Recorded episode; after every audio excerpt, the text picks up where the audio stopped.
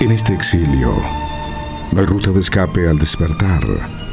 La bestia llevaba en sus ojos la última mirada de los muertos, la letanía del anciano que se negó a ser parte de la ofrenda,